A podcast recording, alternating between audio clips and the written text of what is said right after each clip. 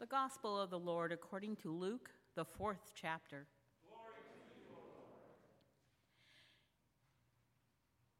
And he rolled up the scroll, gave it back to the attendant, and sat down. The eyes of all in the synagogue were fixed on him. Then he began to say to them, Today this scripture has been fulfilled in your hearing. All spoke well of him and were amazed at the gracious words that came from his mouth. They said, Is this, is not this Joseph's son? And he said to them, Doubtless you will quote to me this proverb Doctor, cure yourself. And you will say, Do here also in your hometown the things that we have heard you did at Capernaum. And he said, Truly I tell you, no prophet is accepted in the prophet's hometown. But the truth is, there were many widows in Israel in the time of Elijah, when the heaven was shut up three years and six months, and there was a severe famine over all the land. Yet Elijah was sent to none of them except to a widow at Zarephath in Sidon. There were also many lepers in Israel in the time of the prophet Elisha, and none of them was cleansed except Naaman the Syrian. When they had heard this, all in the synagogue were filled with rage. They got up, drove him out of town, and led him to the brow of the hill on which their town was built, so that they might hurl him off the cliff. But he passed through the midst of them and went on his way. The gospel of the Lord.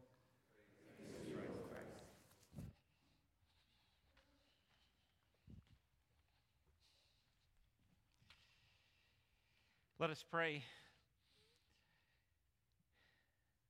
Gracious and loving God, we pray for your Spirit that you would work through your word and let your word do its work in our lives and in this moment. In Jesus' name, amen. We have an amazing story as we're in the middle of Epiphany, a great Epiphany in Jesus' first sermon in the synagogue in Nazareth.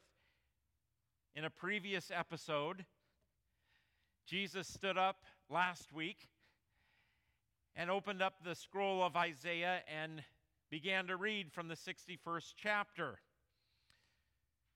Words about captives being set free and good news being preached to the poor in the acceptable year, the, the year of the Lord's forgiveness and grace, perhaps the Jubilee year, happening. It was a great sermon. Everybody spoke well of him. And you have to understand, we need to go back 500 years before Jesus and think about when this great sermon was first given by the prophet Isaiah. And so for 500 years, the people of Israel had been hearing this great part of Isaiah 61 about exiles being brought home and those captive being set free and the oppressed being you know released. In their minds you got to know what they were thinking. Go back to when Isaiah first spoke those words the people were most likely in Babylon. Give you a little, I, I forgot to tell you, you're going to have to work a little bit today. So, you know, come on. Are you ready to work? Are you ready to work? Give it some time. All right. So, go back in history. So, the Babylonians had wiped out the southern kingdom of Judah. Before that, in the 700s, Assyrians had wiped out the northern kingdom, but we've got basically just Judah left, which is why people were, the, God's people were called Jews. And so they were carried off into exile. They were captive. And so this word from Isaiah is talking about wow, we're going to be set free from that captivity. And they got to go home. But once they were home, what happened? Have you heard of Alexander the Great? You probably heard about him, I think. Maybe not. Um, check it out. You probably should know that. I know our high school kids and, and grade school kids are probably learning about Alexander the Great in their history books and stuff. So, but he came in and he took over all the known world, including the Holy Land, including God's the land of the, that the Israelites would be in, that they got to go home to, and then other Greek leaders after Alexander the Great um, ruled over the people. They were at home, but they really weren't. In fact, one of them, Antiochus Epiphanes, set up a, a, um, a memorial, a, temple within God's people's temple to Zeus. And so it was just horrible. Can you think of how offensive that would be if somebody came in and put up some other kind of idol and replaced the cross or something? I don't, you know, it, it, was, it was just horrible. And so they had gone through that oppression. And then um, they got, you might not know this, but they got a short time of independence. The Maccabees wiped out the Persians, I mean, wiped out the Greeks. And so they had independence for a while. But there was so much infighting among the Jewish people themselves that they were easy pickings for who? Who came along next? There we go. The Romans. You've heard of them. The great empire of Rome. And so now they're under the, the heavy taxation and the oppression and the, the control of the Romans. So for all those 500 years before Jesus comes on the scene, they've been hearing this text that you heard last week about the captives being set free. What do you think they were thinking? Oh, when is God going to give us back our land and our independence? And when are we not going to be under the domination of this outside evil force?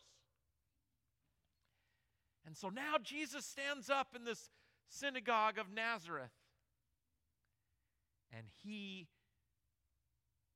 rolls the scroll and unrolls it to this spot and he reads this and he reads it powerfully and he sits down and everybody is amazed. They're excited. Why? They're thinking, this could be it. This is the time when that evil outside force, God's going to take care of them. But oh, things take a dramatic turn, don't they? We've got a picture up of Jesus reading from the scroll of Isaiah, and then we've got a picture of a cliff that overlooks Nazareth. They move from speaking well of Jesus to saying, we want to kill this guy. This is the sermon that almost got Jesus killed. Now, if I'm being faithful to the text, does that mean that you're going to want to kill me after this? Let's see how long it goes. I'm going to need some time today. What is the difference between speaking well of Jesus to uh, we're going to kill this guy, let's throw him off a cliff? What are the key factors? Well, there's a number of them. First, Jesus says this is fulfilled. Maybe some of them started to think wait a minute, the Roman centurion's still outside looking over us. How can this be fulfilled? Maybe they started to think about that. Um, the other thing that you probably didn't notice, unless you've got Isaiah 61 memorized, is where Jesus stopped. He says, and declare the acceptable year of the Lord. And he stopped. Now, for us, we think, okay, big deal. But you know what comes after that? There's another line in Isaiah. And the year of the Lord's vengeance. He left out the best part. I mean, if you are an oppressed Jewish group of people living in your land with another force oppressing you and controlling you and on top of you and extracting all kinds of taxes from you, and Jesus leaves out the day of vengeance, you're like, man, you didn't finish the story. You left something out.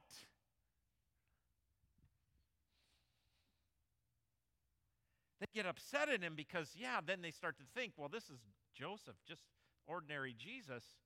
We watched him grow up. How can he be speaking these things? And, it, and it's a true factor of human that the expert from the outside always has more authority from the hometown person. But, you know, also we like bells and whistle, whistles, and ordinary stuff can't bring us really the powerful. Th- so there's all kinds of stuff with that.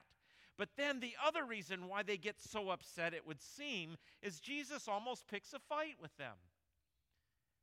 And he starts talking about a couple of times where Elijah and Elisha healed people. But do you know who those people that were healed were? They were not Jewish people. Naaman the Syrian, the widow of Zarephath, these were outsiders. So not only does Jesus leave out the vengeance at those outsiders, he also says talks about stories where the outsider was brought in, was healed, and God's redemption went to them. I'm trying to think of what would this would make sense to our teenagers. It's like, you know the in group and the out group at school? I mean there's lots of variations of that. You know, in my day we had the, you know, the the jocks or the, you know, the sports cool people, and then we had the other cool, and then we had all these people in and out groups, and we had that. Well, um, and then there were some folks like you really did not like. And to hear that those people get to come in and be part of the group, whoa. So now they want to kill Jesus. And maybe there's one more factor, and that is a word that we'll talk about in just a minute about forgiveness. The word that the set free part, captive, the captives who are oppressed, you know, the set setting those people released to the captives, the word is actually forgiveness. And we'll come back to that. Because why would they get so upset? Because maybe Jesus is also not just saying that the one that needs help is out there, but the one that needs help is in here.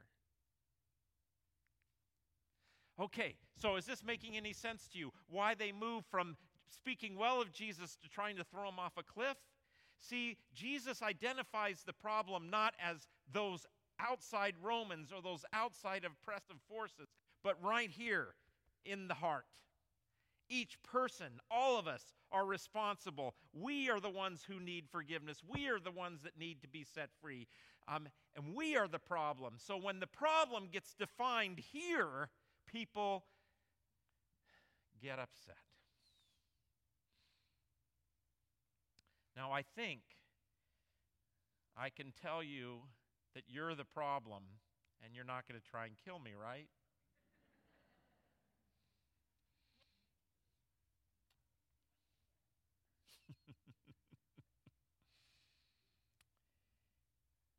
In other words, this is a Jonah story. Why did Jonah run away? He didn't want to t- proclaim repentance to the Ninevites. Why? He didn't like the Ninevites. And he knew God would forgive him.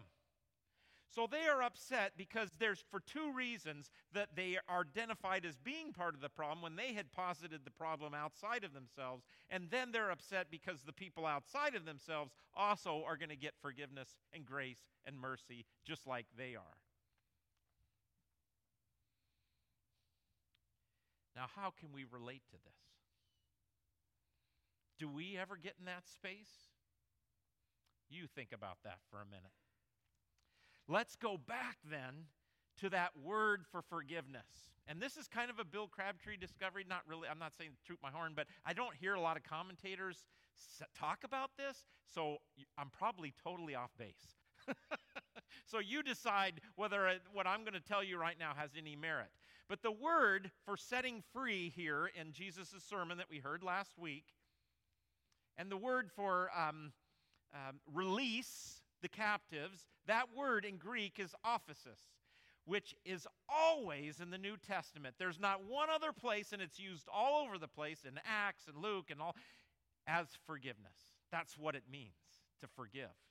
Now, forgiveness is a kind of release. It's being set free from something but it's a specific kind of release.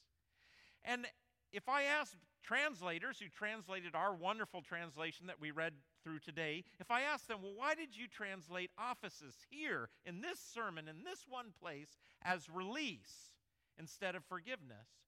What would they say? They would for sure say, well, it's the context, Bill.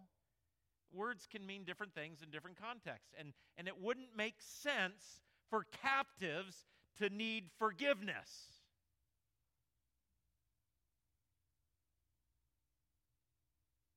Or would it? You see?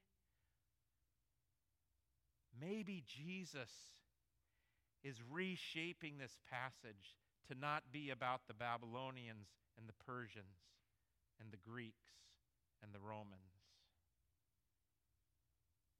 Maybe he's reshaping it to say that we are all captive to sin and we cannot free ourselves. But the translators say release because they're thinking, yes, release. But th- I don't think that's what Jesus is thinking. I think Jesus was talking about you and I and us as a group needing forgiveness. And that's the word that Luke tells us Jesus used. Forgiveness of sin, aphesis, release. That's the true release that we need. Now, you might say to yourself, well, that's interesting, Pastor Bill. Um, yeah, I kind of probably think the other Bible translators know more than you, and you're correct about that, 100%. But let me just throw on one more log on the fire with this. If Jesus was talking about some other kind of release, like release from an ideology or release from a certain system of government or a, a group of people, the Egyptians or the if whoever it might be that's oppressing the people from the outside, if he was talking about that, how is it he could possibly say, roll up the scroll and say what? Today, this scripture is what? Fulfilled. Were the Romans still in charge? Yes, but Jesus says, this is fulfilled. I would make the case to you today that what Jesus is talking about, and the reason he can say it's fulfilled is because that's exactly what his word does. His word forgives sin and raises from the dead.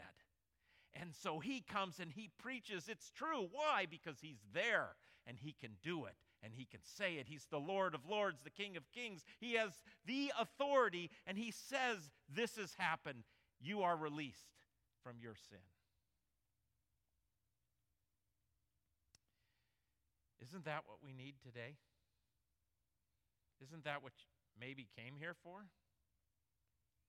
Because don't we all live under the accusation of not measuring up in one form or another? I said this to my kid. I didn't get the score on the grade on the test that I wanted. My friends rejected me at school. I struck out and I let my team down. We all live under the accusation of the law. My hair's not right. My body image isn't right. I, you know, this isn't right. That isn't right. Um, we all live under that, and it is does hold us captive.